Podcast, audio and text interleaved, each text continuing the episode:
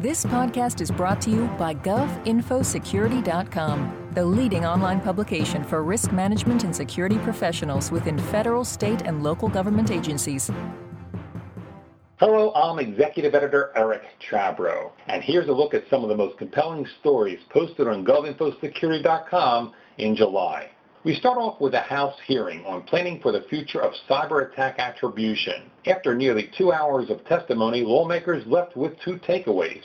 One, that perfect attribution is neither possible now nor in the foreseeable future, and two, that even if it were possible, the solution would raise privacy and civil liberties concerns that most Americans would find unacceptable. Described by one witness as the Holy Grail, perfect attribution would be the ability to pinpoint a specific individual making mischief or worse in an I T system. Here's former National Security Agency codemaker and codebreaker Edward Giorgio.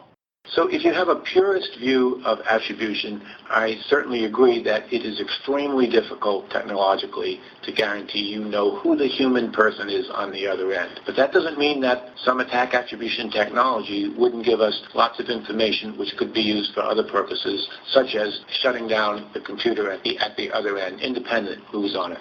Even less robust attribution techniques aimed at ferreting out adversaries and criminals also could expose political dissidents and whistleblowers. And such techniques, like providing online pseudonyms so internet users can conceal their public identity, present a tough problem. Here's what the president of the Electronic Privacy Information Center, Mark Rosenberg, told lawmakers. Here's the hard problem. True anonymity, which we think is important, will protect the political dissident In, in a country that's hostile to the person's views and may, in fact, imprison the person if his identity is known. Pure anonymity will also protect the pedophile who's trying to distribute images on the internet um, and should be prosecuted and, and imprisoned. And you see in this one tool, you know, there's one application that we would value very much and another application that we would try to prevent.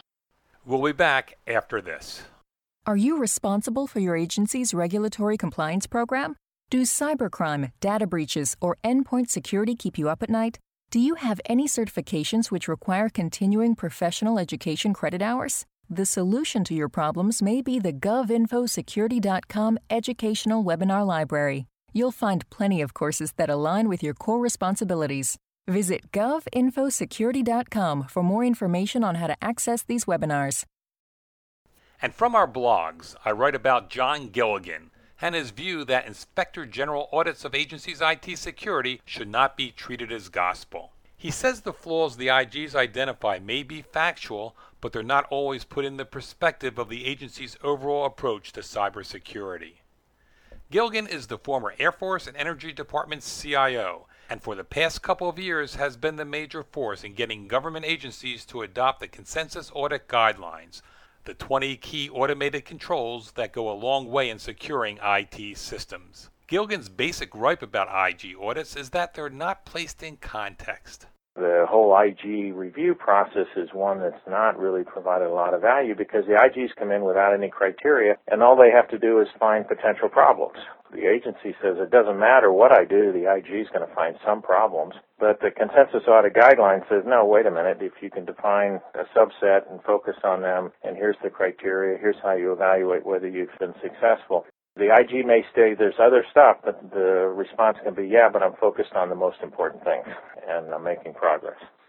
Gilligan says government needs to provide better I T security training to auditors and develop consistent criteria in evaluating the security of I T systems because many constituencies, including Congress, give significant weight to their findings.